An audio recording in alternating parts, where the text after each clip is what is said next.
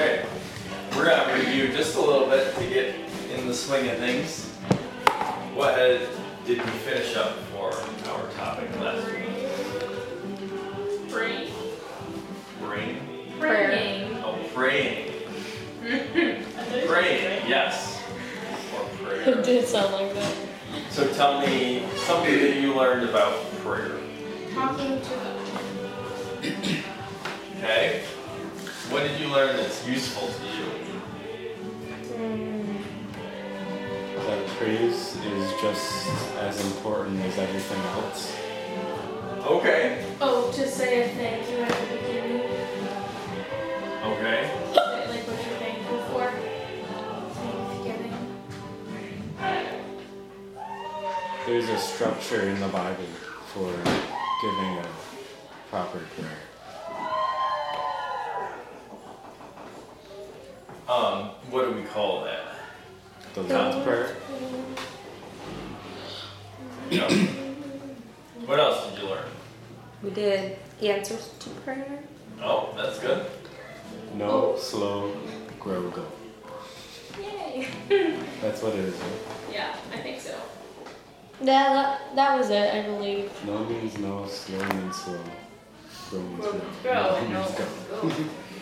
No, No doesn't mean go, because go means go, not no. Okay. Well, you go when you go. not- and And, Let's and, slow doesn't mean go. Slow means slow. Slow. Right. Grow Right. doesn't mean no. Okay. Anything else? Um, Any other highlights that we should hit? I remember asking for only what you could petition about petition for that Oh. day. or so like asking Inter- intercession asking not interception. Intercession. Intercession. Right. Intercession. asking It ain't for requesting something on behalf of somebody else Okay. Yes. Like Elisha and Moses. What was what about it was like them? They asked for prayers.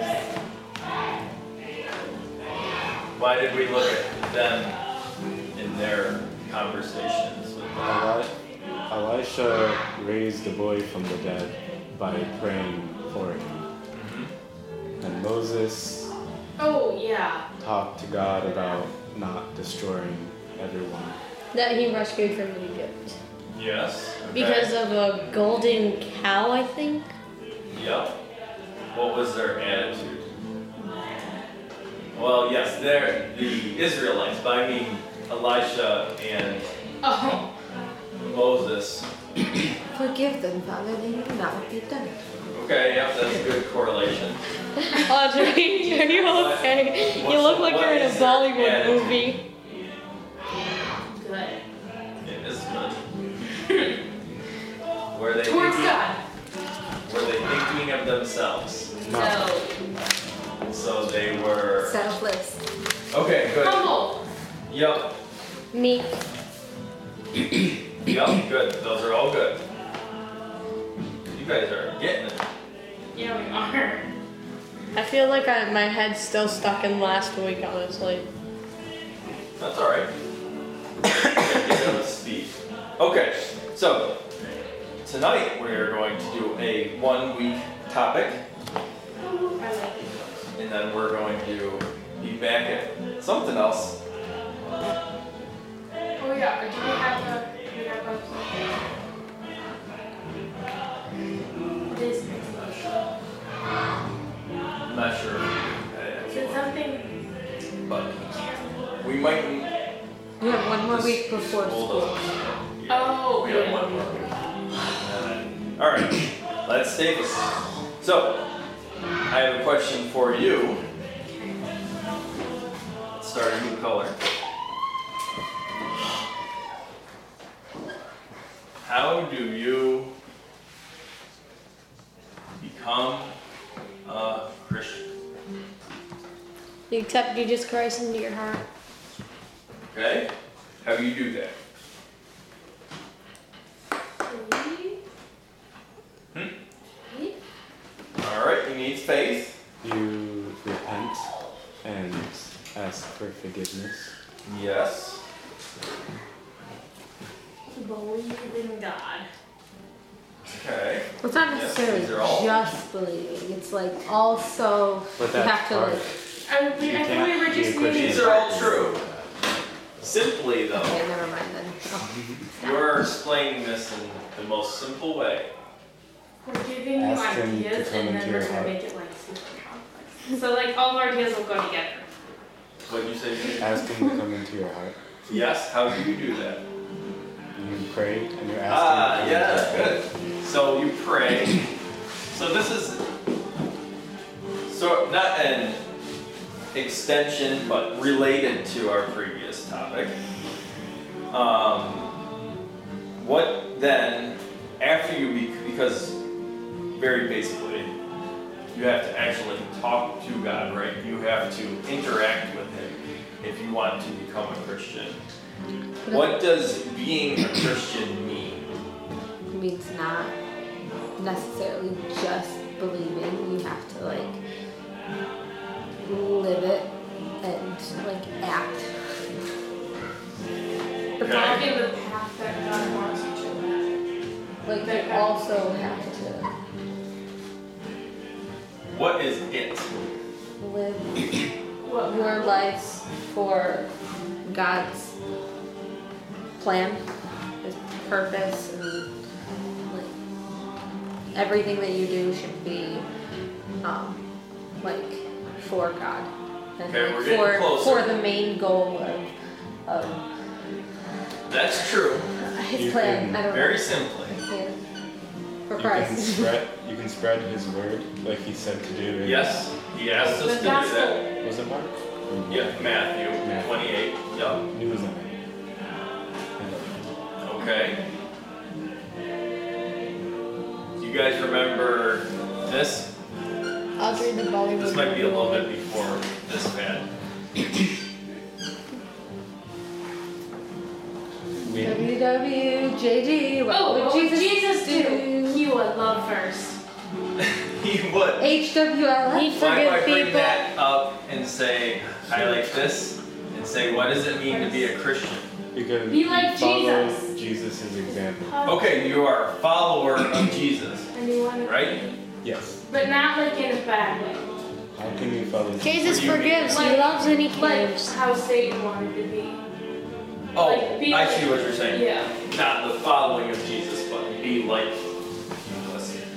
Actually, Satan's, you could go beyond that because if you look at where the side tangent, what pride is, which was what um, Satan suffered from. That's like his sin, pride slash rebellion. Pride is when you want to be better or have better things or be above somebody else. It's not being equal with them, you actually want to be a little bit better. So Satan actually, if you think about what his sin is that he, he stumbled with, he wanted to be in the end above God. He kind of sounds like a corrupt CEO. A corrupt CEO. CEO. Oh, CEO.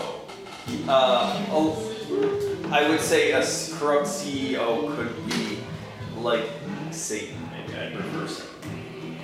But okay, so if you are should be a follower of Jesus, how do you know how to do that? The Bible. Bible. Good, good. You guys are doing it's, good. it's a, it's a, um, So what does the Bible say about Gideon, you how okay to be a follower of Christ? um, it does. It does tell us stuff. It gives examples Oh no, Um, Phoebe lost the cover of the Bible. people's lives and their actions and tells the consequence, whether good Okay. or bad, and then you base your decisions off of that. Yup, so it gives us actual people's lives that we can observe and learn from how they did things and how God interacted with them. That's a really good way. Gideon, you okay over there? I want you to turn to, we're going to look at a couple different ones here. These are all in the New Testament, and these are all things that Jesus said. So this is good because if you want to follow Jesus, what's a nice little roadmap to doing that? Read everything in red. Read everything that Jesus did, right? Read everything in the gospel. In red. So Matthew chapter 7 is the first Do you one. have a red word Bible? Or some words are red? And it was Is be it in, Matthew yes, in the New Testament. chapter Yes, she does. seven? Yep. So anything that's written in red is what Jesus said. So, Actually said. yeah, actually said. Wait, Matthew what? 7. Verse 7. We're going to read 7 and 8. Verse 7 of what chapter? Chapter seven. Chapter 7. Seven, seven. Isn't that like a special number in the Bible? 7, it means complete. Yeah. But it doesn't mean that this chapter is complete because all the chapter numbers and verse numbers were added by later by Christians. Just to make it easy to Yes, to find things. All right, go ahead. Read verse 7. Ask and it shall be given you. Seek and ye shall find. Knock and it shall be opened unto you. For everyone that asketh receiveth, and he that seeketh findeth, and to him that knocketh it shall be opened. Okay, this first one that we're looking at of what Jesus said is he is talking about how to become a Christian, right? And he says that you need to ask, knock, and it will be opened. What does that sound like? Become a Christian. We already talked about it. John, come up with a new answer. Ask to Je- for Jesus to come into your heart. Yeah, praying, right? Okay, so that's how we have, how we know that that's how you talk to God and how you become a Christian. That's the starting point, the spark that starts the flame. All right, Matthew chapter 16. So turn ahead a little bit more. Verse 13.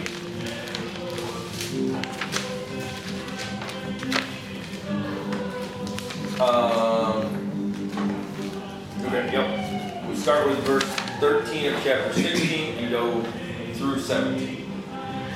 When Jesus came unto the coast of Caesarea, Caesarea. Caesarea Philippi, he asked his disciples, saying, Whom do men say that I, the Son of Man, am? And they said, Some say that thou art John the Baptist, some Elias, and others Jeremiah, or one of the prophets. He saith unto him, But who say ye that I am? And Simon Peter answered and said, Thou art the Christ, the Son of the living God. What? Verse 17. What? Uh, wait, verse 17. Oh, of 16. Oh, what's 16, 17. Um, and Jesus answered and said unto him, Blessed art thou, Simon Bar Jonah, for flesh and blood had not revealed it unto thee, but my Father which is in heaven. Okay, so basically what happens is Jesus has been going around doing his ministry. He's already done the Sermon on the Mount, and people are realizing that what he said is there's a lot of truth to it. That he's doing all these miracles, that he's not a normal guy. So some people are saying, I think he is Elijah, or not. they- John the Baptist. Yeah, well, some people say he's John the Baptist, because John the Baptist has already been beheaded, so they're saying he's back alive. Some are saying that this is, um, Elias. which is Isaiah, because he's so good at speaking. Some people say, no, no, it's Jeremiah, that's who he is. And so Jesus says, what, who do you all think that I am? Peter says, Well, I think that you are the Son of God. And he says that you are the Christ. Do you know what Christ literally means? Son of. Uh, was it? Savior. Okay, so he thinks, he says, I think that you are the Savior. Or you could say, also say Messiah, right? And Everybody okay? so, He has the sneaks. alright, you gotta make it. Why is everybody yawning? I don't know. Look If- like a sugar crash. We're talking about becoming a Christian. What point is this for Peter? What point has he arrived at? Jesus is the Savior. Okay, what does that mean for Peter? He is saved. What does he come to in a conclusion in this time? What is that? He's the son of the living God. Okay, well, what would you, how would you describe that event for Peter? Intriguing. Huh? Big. Okay, big. That's Like a the- like a like a realization, like this. a realization. This right? is the right Kind a way. little bit. This is the real. Just A revelation. Wow. Yeah. How about awakening? and Jesus even says it in the verse Audrey read. What does Jesus say at the end of that verse in 17? Blessed, uh, for flesh and blood have not revealed it unto thee, but my Father which is in heaven. Okay, that there is a part there where the Holy Spirit is a part of that, right? And that's something we've talked about before. We've done lessons on that the Holy Spirit is comes into you when you're saved, that He has an effect on you. Um, so let's go to our last one of this grouping, Luke 23. So a couple, Matthew, Mark, Luke 23. This is also, uh, this is one you'll be familiar with, chapter 23, verse 42 and 43. This is while Jesus is hanging on the cross. If you remember, there are two criminals that are crucified on either side of him, and they have been mocking him. And then one of the criminals has a change of heart, and this is what he does, verse 42. And he said unto Jesus, Lord, remember me when thou comest into thy kingdom. And Jesus said unto him, Verily I say unto thee, today shalt thou be with me in paradise. Okay, so famous, um, where everybody remembers that story because it's very impactful, right? This guy is literally at the end of his life, and he makes not that he had many opportunities before, but he makes a change of heart, and he happens to be right there next to Jesus and asks him if he will remember. And Jesus says, You will be with me today. So we have another case of someone making that decision within their heart and within their mind that they believe that Jesus is their Savior and He can save them. Okay, so they are a Christian now. Are they a Christian now? Well, it should be easy. Yes. They- yes, because what did Jesus say? We just read. you're going into heaven. Yes, you are going to heaven. Paradise. Okay. Is that the end Of what? of, of becoming a Christian? Yeah. It's the beginning. Okay, it is the beginning. It is. It, Yes. Well, it's not the end. Because we just said that you have to believe, believe it, but also have to live it. yes, You know, okay. so it's not Have you So I said have you all seen The Office something. or something? I've All. Yeah. You remember when Michael Scott Scott goes, "I declare bankruptcy" in The Office Yes. because he has no money, and Jim is like, "I don't think he realizes that you can't just yell." I declare bankruptcy. There's more to it than that. You have to go and file legal documents and do all this paperwork, and it's a proceeding. It's a little bit like that where you can't just say, I'm saved, and then stop there. You can, but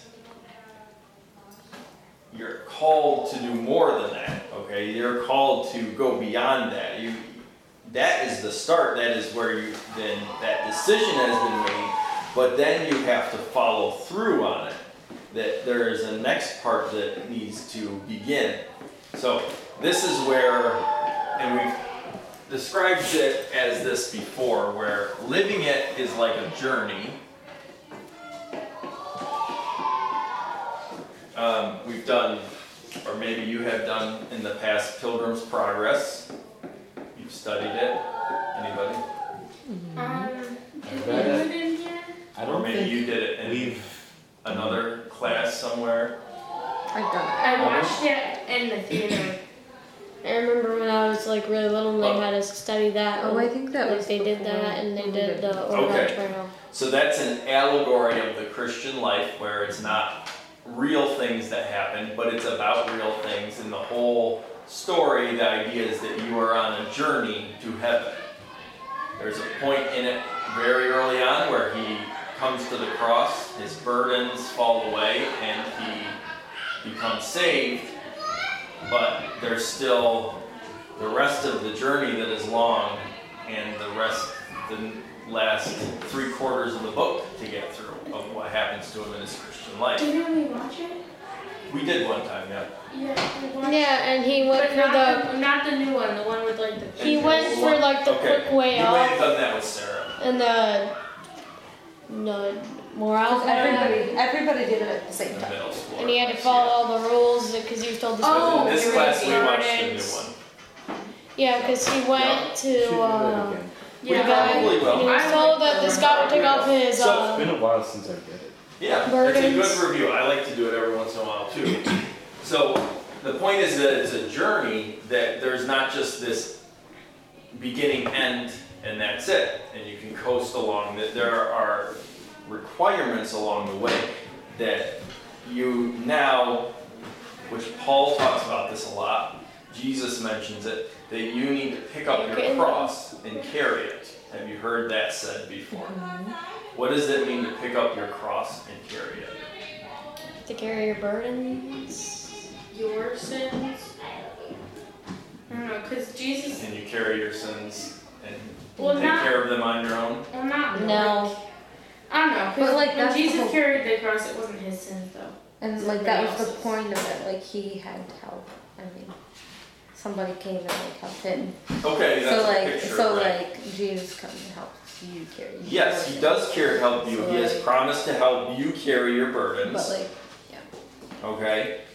It's, it's, it's a symbol of you are going to have hard things to do in your life, and you have to make the choice to do them. Alright? And now, there's one last part to that, because you can pick up your cross, you can choose to do that. On a journey. Separate that one out. But there's a third thing, which is my idea and whole reason to talk about this lesson is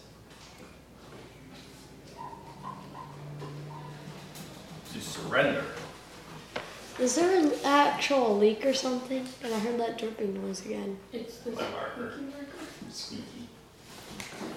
What is it? What does it mean to surrender? To like give yourself up. Mm, to give yourself up, okay? What might it be to surrender in this context? What are you going to surrender? To God's will. Okay? Willing to do what He wants. Okay, that's good. That's a good start. So, what might it look like? Maybe it looks like now that I'm a Christian, I'm going to go be at church every Sunday. That'd be a good start, right? Say, I'm going to go because I need to be in God's presence, I need to learn, I need to be a part of the church. Maybe then you say, well, I'm also gonna, I'm gonna decide to do devotions each day. I'm gonna decide, decide to spend time with God each day. I can do that. Uh, maybe I will choose to work less crazy hours, and instead I'm going to spend more time doing stuff at church or for people in the church. Maybe surrendering means I'm going to do something else to help further the gospel, something that I feel God is asking me to do. Slip a Bible through everybody's mouth slot. But sometimes met people have done that in the past, and that has been helpful. There, you don't know. There's all types of things that you can do. Now, all that is good. Good things to do. Some of those are difficult things to do. But then God does a thing. Not that this is really how you are, but let's say this is you. How much are you willing to surrender? You gonna do this much?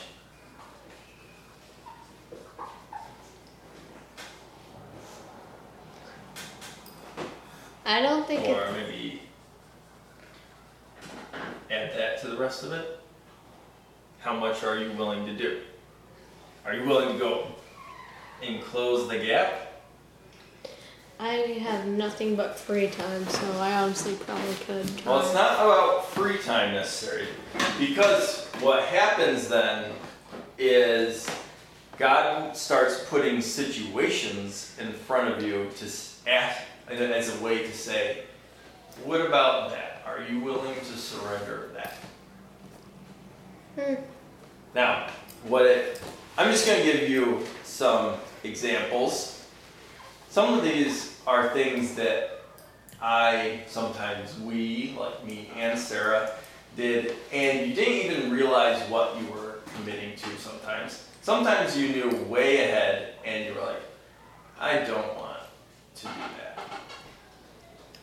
One of them, while in Georgia, is we offered to give a girl a ride to church on like a Tuesday and then it was a Sunday. And it was, it added an extra 45 minutes to our trip, which we had a half hour trip to church. And it grew into every time we went to church, we took her. And that was good. That was nice of you guys. It was nice. On top of that, the entire car ride, she would talk. Whether you were listening or not, she talked the whole time. For 45 minutes there, 45 minutes back. Hey Phoebe, does that sound familiar? Every week. And now, she was the nicest girl. She still is a very nice girl. Eventually, every once in a while, we do touch base with her. But it was something where at first we didn't know what we were surrendering. And then it was like, yup. This is your It's- now. It would, well, it made it for a very long trip each time, but looking back, when we think of that time in Georgia, we often think of this girl, and it is actually always with uh, th- thinking of it fondly that we are very glad that we did that, and that that was very impactful for her, and it was powerful for her, and it meant a lot to her. And so sometimes there's little things like that. Are you willing to surrender that some time like that? Now, um, this is a different one. How about have you ever um, given a suggestion for something? You said we should do that. You're talking about maybe something for open house or whatever it might be, and your idea is just kind of whether on purpose or just gets caught up in the conversation, isn't done, isn't really addressed, or they don't do it right away It's in. and they do something else. I, you might see, you might think, oh, that's not a big deal. Well, to some people it is. I've seen people just say, well, I'm not going to help if they don't want to listen to what I have to say. I'm just not gonna do anything.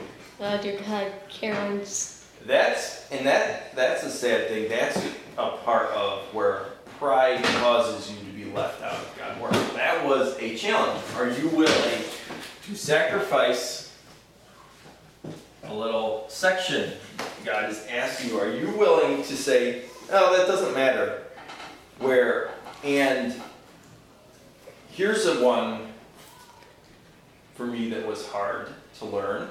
And it was something where every time I had to remind myself that it didn't matter.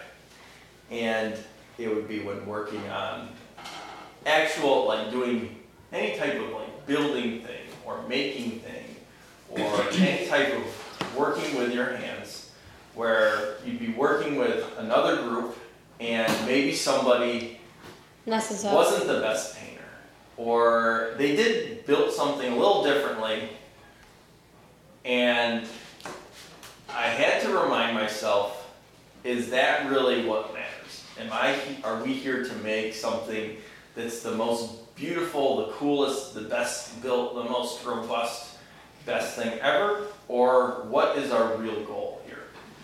Is it to work together towards something? Is it to build relationships together? Is it towards a different cause than whatever the individual thing that's being made? And I'd say, you know what? That's what's more important. Instead of me wanting, I don't know, something dumb like every screw in a perfect line or something like that. Hmm. Because that's, and you might think, wow, that's like a crazy thing to want. But we all have different things with who we are and our personalities, and sometimes it's not even a bad thing to want things organized or to make something nice or whatever it might be, but sometimes you have to say, it, can I surrender that aspect of my personality to God and say, use use whatever you want. It doesn't and focus on what his actual purpose is.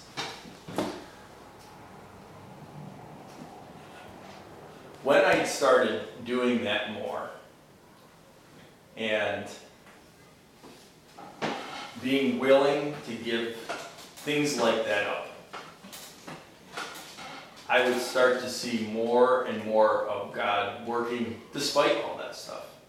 That stuff didn't matter. There were things like, it, it could be any kind of thing. You could say, well, I think that we should park all the cars at the drive element parallel park. They all should be parallel parked so they can look out their side window. And you can get hung up, right? I'm just coming up with something silly, but you can get hung up on an idea and say, that's how it should be, and I can't believe they won't listen. I'm just, I'm not gonna, Oh dear I'm not gonna park cars anymore because of that. But are you missing out on something? Or maybe because you're not there anymore, maybe there's somebody who you had a relationship with that then stopped coming to the drive-in because you weren't there anymore. There, who knows? You, but you have to be willing to be self, to be selfless. Right? We talked about this. Humble, selfless, and say my ideas are not always God's ways. I need to reconsider that.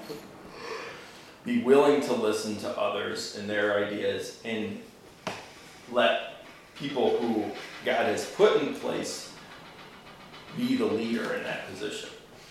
So, I want to turn back to Matthew chapter 16. There's a further part in that chapter that I left out to begin with. Matthew chapter 16, verse 24.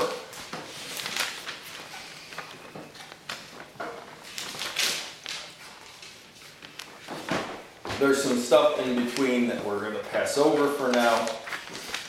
Um, and this is Jesus talking more about what it means to follow him, to be a Christian.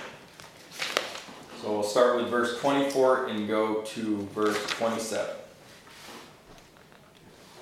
Then said Jesus unto his disciples, If any man will come after me, let him deny himself and take up his cross and follow me.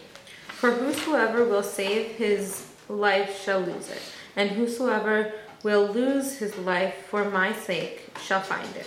For what is a man profited if he shall gain the whole world but lose his own soul? Or what shall a man give in exchange for his soul? For the Son of a Man shall come in his glory of his Father with his angels, and then he shall reward every man according to his works. Verily I Oh, say, no, right there. That's good. Okay, so here is the second part of Peter recognizing Jesus as God who is the Savior. Then Peter gives these instructions. He says, If you want to follow after me, you are going to have to carry the cross, right? And then he says, deny yourself.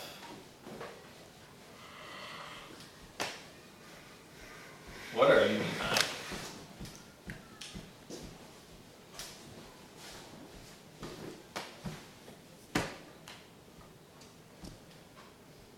Are you denying that you exist? No. Your ways, how you used to live. Okay, that's good. Maybe not all the ways, right? Your There were some things you did do good. Just Wait. that Your nature? Your sin nature, right?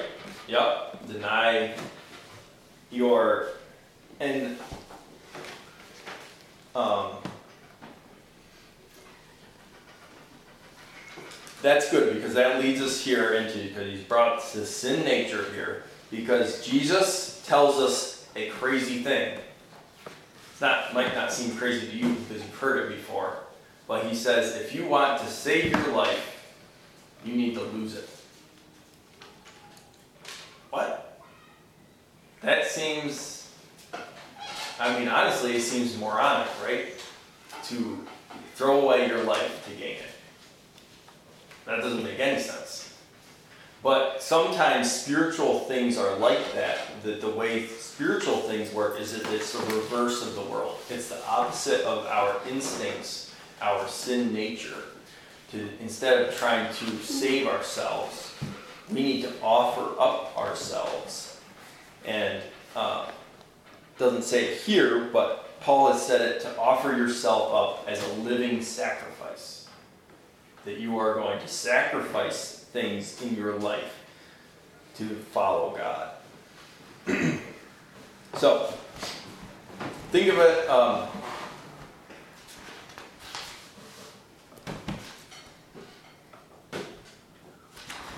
So this is a hard lesson because nobody wants to surrender, right? Whoever surrenders is the loser, right? If you're playing a game, you're playing, I don't know, capture the flag, you're playing maybe something closer to war like paintball or Call of Duty. dodgeball or whatever. If you surrender, you lose. That's it.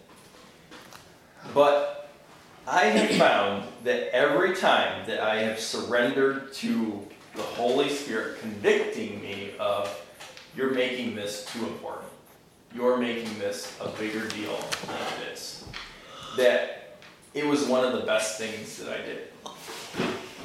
And it's not something that I just forget because it's hard to change your nature. It keeps coming back. It wants to retake you over. And but if you can change your character to possess a servant's attitude,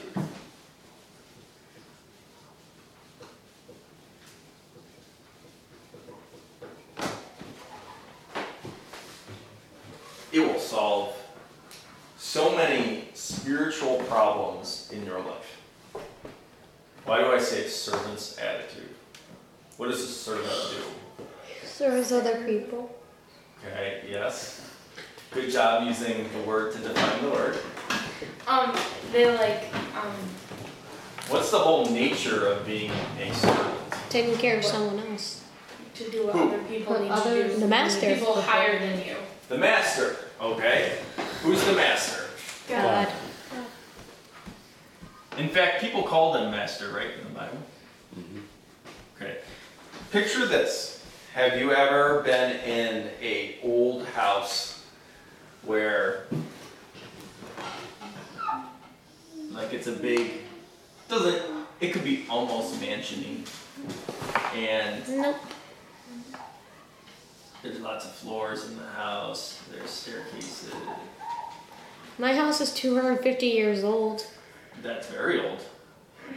It has almost no foundation And left. there might there might be bedrooms, This is old, but it's not my mansion. kitchen. It's true. It's an old cobblestone school. another bedroom. And then way up in the attic, there's like a special little room. The closest thing to an attic there is a crawl space and a dumbwaiter. Have you ever been in a house that has servants' quarters? Yes. Well, Green No. Yes. Green John's house, right? Oh, is that the one with the Correct. skinny door? Yes. Oh, yeah, I know what you're talking about. So the servants, you, this would be for wealthy people. They would have servants who lived in their house, were with them all the time. Like a live-in nanny. Yeah, kind of like that. Um, and they would have their own room. Where Abby sleeps. But it was like very No. small and kind of Yup, cramped. usually very small, The cat one. not very well heated. What did a Practically- servant, a servant that lived inside their master's house, what did they own? Nothing. But the clothes on their back for the most part. They probably have some clothes. That's probably about all They all. might They might not even own the bed they sleep on. That's probably all they owned was the They clothes on probably their had a back. few personal items. And that was it. But what, why do they not own anything? Because it's not their house. Why don't they own a stove? Don't they need to make food for themselves? No, people own the food and the stove. They own everything in the house. They All you do to is be live, able to do it. Because they'll provide it for them. They'll provide it for them, right?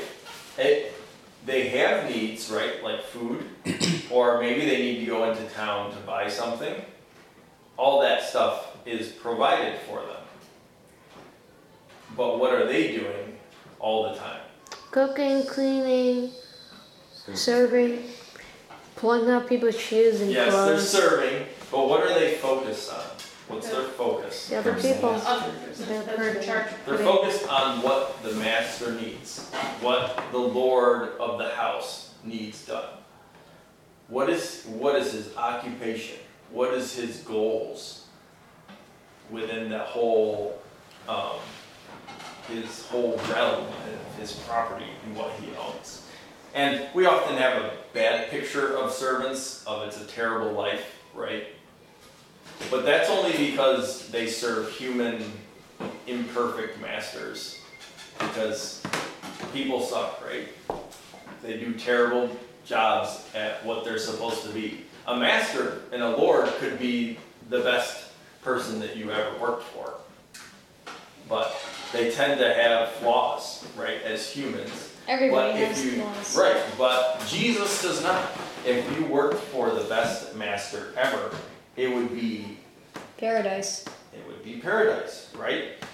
And so if we think about that, that if that's the idea that you are to surrender every corner of your life, most of the time the servant is spending its time, their time in the bedroom, in the kitchen, in the hall, on the grounds. Everywhere. They don't. All those corners don't belong to them. So all the things that they are doing don't belong to them. They have this little part up here, and really, truly, we shouldn't even have even a little part. Everything we should be willing to offer up and to surrender to God to let Him have a part of it in our lives. Really, really hard to do. I think that's one of, well, maybe it's just for me, but maybe that's one of the hardest parts of being a Christian, is to be willing to give up every aspect of your life. And that doesn't mean that it's some big showy thing that you're giving up. Sometimes nobody even knows what what you struggle with between you and God. But it's something to think about, something to be reminded of because we our tendency is to try to take those little corners back. That we want them back. Our sin nature wants them back, but we have to, like we talk, like you guys in choir sing about in the song, putting on a new coat and throwing away the old coat, right? Yeah.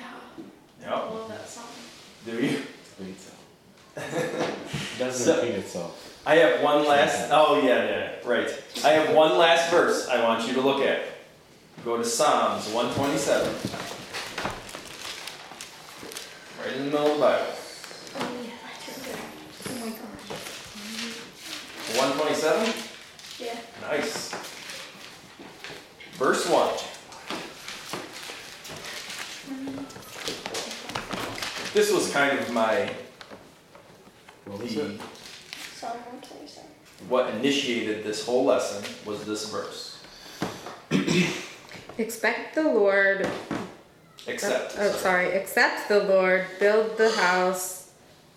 Thy, thy labor in vain that built built it. It. Expect or accept the Lord. Keep the city. The watchman waketh, but in vain. Okay.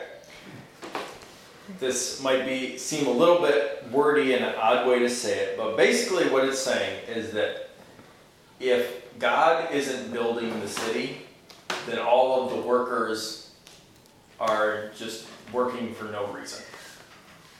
Saying if God is not in it, then everything you do is just like running in place. There's no value to it, there's no purpose behind it if you haven't given it up to God. He has to be behind it, it has to fit into His plan for it to have value. Some, and that doesn't always look like working on that open house. We use that as, as an example a lot because it's easy to use it as an example. Sometimes it just means waking up and showing up to where you have to be on time because that builds your reputation as you're a person of your word and that someone doesn't think negatively of you and say they're a Christian and they're always late or something like that. I don't know. Just a dumb thing like that. You don't know what aspect it is, but if you go through your life and your attitude as a servant, you don't have to worry about the details. God's going to work you about it as long as you are just showing up and showing up to do the labor and you have the right attitude within your heart, you've changed your character to be a servant to God.